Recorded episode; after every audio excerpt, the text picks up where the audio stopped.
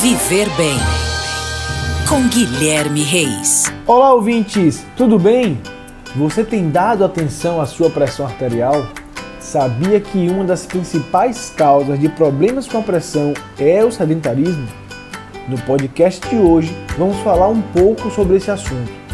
As obrigações do dia a dia, associadas às facilidades da era tecnológica, dificultam a prática de atividade física para milhões de pessoas no mundo.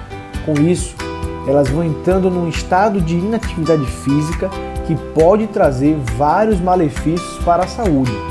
Um dos danos que o sedentarismo pode causar ao ser humano é a hipertensão arterial sistêmica, uma doença cardiovascular que está presente em uma parcela significativa de idosos e adultos.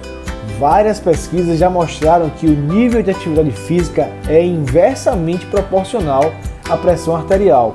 Ou seja, quanto maior for o nível de atividade física, menor será a pressão arterial. A Sociedade Brasileira de Cardiologia indica que a prática regular de exercício é fundamental para a prevenção e tratamento da hipertensão e que, em alguns casos, o exercício pode até substituir o medicamento antihipertensivo. Por isso, ficar parado não pode ser uma opção principalmente para você que já é hipertenso.